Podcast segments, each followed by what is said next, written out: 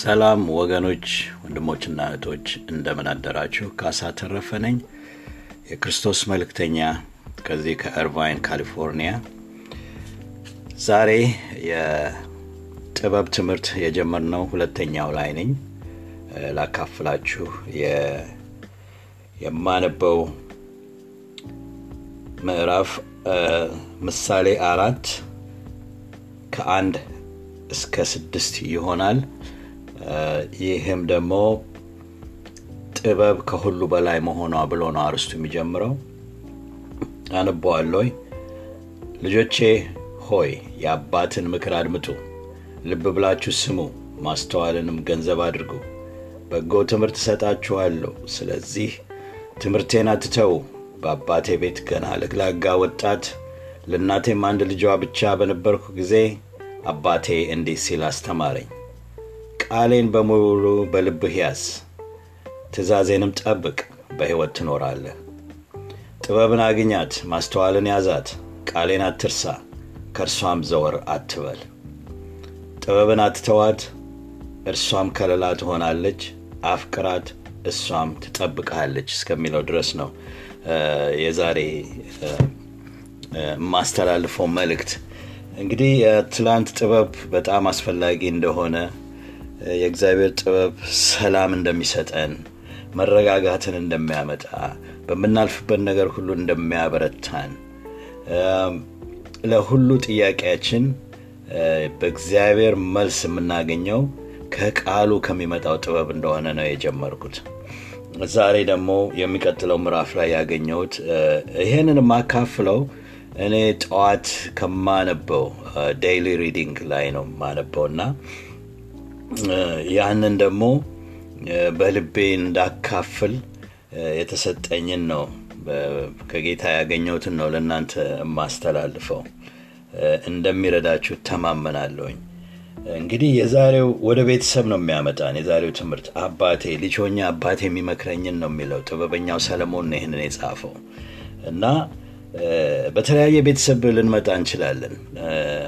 ብዙዎቻችን በተለይ በእኛ ባህል ቤተሰቦቻችን በመመሪያ መልክ፣ በምክር ጥበባዊ በሆነ መንገድ መልካምን ምግባር እንድናዳብር ከሚረዱን ቤተሰቦች የመጣን ኖራለን። በተግባርም የሚያሳዩን ቤተሰቦች ስላስደግን ይህ ነገር ለሕይወታችን የምንወስናቸው ነገሮች መሰረት ይሆናሉ። በሌላ በኩል ደግሞ ይሄንን ያላገኘን ደግሞ ወገኖች እንኖራለን። እንዴት የወደፊት ኑሯችንን እንኳን ስንወስን ጥበብ ያነሰው ውሳኔ ብልህነት የሌለው ነገር ውስጥ ልንገባ እንችላለን። ከዛም አልፎ ደግሞ ባህሪ ይፈጠራል። ከሌሎች ጋር እኛ ያነሰንን ነገር በማየት የመወዳደር፣ የመቅናት፣ ከዛም አልፎ ደግሞ በሪሌሽንሺፓችን የመጣላት፣ የቂም፣ በራሳችንም ደግሞ የዝቅተኛ ስሜት፣ ውርደት ሊሰማን ይችላል። እነዚህ ባህሪዎች ከአስተዳደጋችን ሊመጡ ይችላሉ። ስለዚህ ሁለት የተለያየ አይነት ቤተሰብ ውስጥ ልናድግ እንችላለን።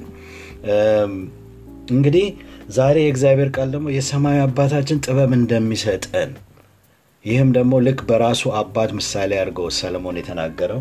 እኔ የራሴ ምሳሌ ብናገር አስተዳደጌ በጣም በእናት ሳይድ ነው የኔ፣ በእናት በኩል ነው የኔ አስተዳደግ። አባቴ ብዙ በቅርብ ስላልኖርኩኝ ከሱ ጋራ የአባታዊ ምክር አግኝቼ አይደለም ያደግኩት።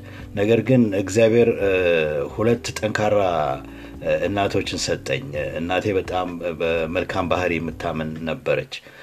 ደግሞ ከዛ ቀጥሎ አክስቴ ጋር ነው ያደግኩት። አክስቴም ደግሞ በደንብ በትክክለኛው ማደግ ባለብኝ መንገድ ራሴን ከራሴ ንጽህና ጀምሮ እስከ ከሰዎች ጋር ያለኝን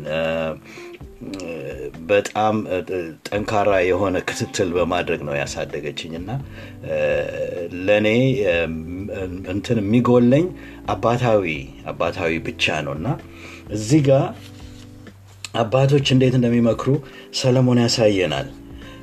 እኛ ግን አሁን ዛሬ የምንነጋገረው እግዚአብሔር ቃል ሰማያዊ አባታችን ጥበብን እንዲሰጠን፣ ከትላንት ጀምሮ ዛሬ የምንጨምረው እንዲሰጠን መጠየቅ አለብን። የያዕቆብ መልእክት ላይ አለ እግዚአብሔር እንዴት ጥበብ እንደሚሰጥ። ከዛ በፊት እንደገና ልድገመው። ልጄ ሆይ ያባትን ምክር አድምጥ ልብ ብላችሁ ስሙ፣ ማስተዋልም ገንዘብ አድርጉ። በጎ ትምህርት ሰጣችኋለሁ፣ ስለዚህ ትምህርቴን አትተው። በአባቴ ቤት ገና ለግላጋ ወጣት ለእናቴም አንድ ልጇ ብቻ በነበርኩ ጊዜ አባቴ እንደዚህ ሲል አስተማረኝ፣ ቃሌን በሙሉ በልብህ ያዝ፣ ትእዛዜንም ጠብቅ፣ በሕይወት ትኖራለህ። ጥበብን አግኛት፣ ማስተዋልንም ያዛት። ቃሌን አትርሳ፣ ከእርሷም ዘወር አትበል። ጥበብን አትተዋት፣ እርሷም ከለላ ትሆናለች። አፍቅራት፣ እርሷም ትጠብቅሃለች ይላል። ይሄ በጣም የሚያጓጓ ነው። እንደገና በያዕቆብ ላይ ሄደን ብንመለከት እግዚአብሔር እንዴት ጥበብን ለሚጠይቁ እንዴት እንደሚሰጥ እናያለን። አነበዋለሁኝ፣ እንዳገኘሁት አነበዋለሁኝ። ያስፈልገናል፣ የእግዚአብሔር ጥበብ ያስፈልገናል ወገኖች። እንጠይቀው ዛሬ በጸሎታችን እንዴት እንደምንመላለስ፣ በኖሮ እንዴት እንደምንመላለስ፣ ውሳኔዎቻችን እንዴት እንደምንወስን። ይሄው አግኝቻለሁ። ያዕቆብ 1:5 ላይ ምን ይላል? ከናንተ ማንም ጥበብ ቢጎለው ሳይነቅፍ በልግስና ለሁሉም የሚሰጠውን እግዚአብሔርን ይለምን፣ ለእርሱም ይሰጠዋል ይላል። ያዕቆብ 1:5። ስለዚህ የራሴን ባካፍላችሁ ጥቂት ዓመታት በፊት በጣም በህይወት ውሳኔዎችን ለመወሰን በተለይ የክርስቶስ አማኝ ከሆንኩ በኋላ የማረጋቸው ውሳኔዎች ይሄ ነገር እንዴት ነው? ከእግዚአብሔር ነው? እግዚአብሔር እንዴት ይለኛል? ይሄን ነገር እንዴት አውቃለሁ ብዬ ለሌሎችም ከማገልገሌ በፊት ምንድነው የምለው የሚለውን ነገር ሁሉ ስጠይቅ ይህ ቃል ነው የመጣው። ከናንተ ማንም ጥበብ ቢጎለው ጥበብን አንድ ወንድም ነገረኝ።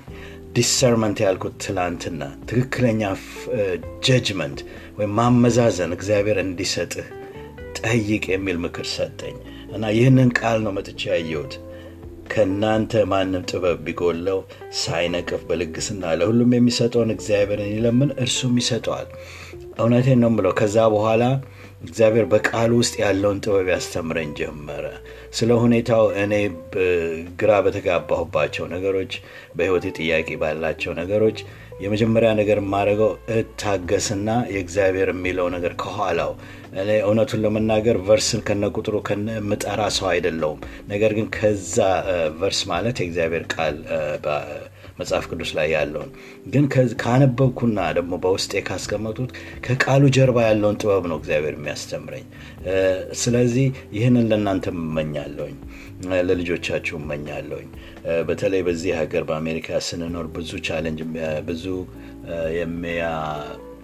የሚያታግሉ ነገሮች ይኖራሉ፣ በስራ፣ በቤተሰብ፣ በሁሉ ነገር እና ይህን ነገር እንዴት ነው የማልፈው? እውነት እግዚአብሔር ይሄንን ነገር ለእኔ አዘጋጅቷል ወይ? በዚህ በኩል መሄድ አለብኝ ወይ? በምንላቸው ነገሮች ሁሉ ላይ ረጋ ብለን ጸልየን ጥያቄዎቻችን አቅርበን እንደገና አሁን የተለማመድኩት ነገር ከሱ ደግሞ መቀበልን ደግሞ ምንድነው የምትለው ስለዚህ ብሎ በጸጥታ ከጸሎቶቻችን ከምልጃዎቻችን በኋላ በጸጥታ እግዚአብሔር ምን ትናገረኛለህ የሚል ልምምድ እንድንለማመድ አበረታታችኋለሁ። ለእኔ በዛች ሰዓት ወይ ቃል ያስታውሰኛል የእግዚአብሔር ቃል፣ ወይም ደግሞ በውስጤ ቪዥን የሆነ ቪዥን ማለት እንደ ራእይ የሚታይ ስዕላዊ ይሆናል፣ የመልክዓ ምድር አቀማመጥ ሊሆን ይችላል። ከቃሉ ጋር የሚሄድ ነገር አንድ ላይ አድርጎ ሲሰጠኝ ተለማምጃለሁኝ። ይህንስ ምን ማለትህ ነው ብዬ ደግሞ ጠይቃለሁኝ። በውስጤ ደግሞ ምን እንደሆነ ወይ ለጠየኩት ጥያቄ መልስ ሲሆን አገኘዋለሁኝ፣ ወይም ደግሞ በማልፍበት ለቻለንጆቼ መፍትሄ የሚሆን ነገር ይሰጠኛል እግዚአብሔር። እግዚአብሔር ለሁላችንም ይህን ያደርጋል እጸልያለሁ። እግዚአብሔር አባታችን ሆይ ስለዚህ ጠዋት እናመሰግናለን። አሁንም ቀናችን የምንጀምርበትን ቃልን ስለሰጠህን ይህንን ደግሞ ለወንድሞቼ ለእህቶቼ እመኛለሁ ዛሬ ከጸሎታቸው በጥያቄያቸው በሚያልፉበት ሁኔታ ሁሉ አንተ ምን ትላለህ ብለው እንዲጠይቁ ጠይቀውም ደሞ በርካታ እንዲያዳምጡ ካንተ የሆነውን ደሞ ፈውስ እንዲያገኙ በጌታ በኢየሱስ ክርስቶስ ስም ጸልያለሁ። መልካም ቀን። ጌታ ይባርካችሁ። ካሳተረፈ ከእርቫይን የክርስቶስ መልእክተኛ መልካም ቀን።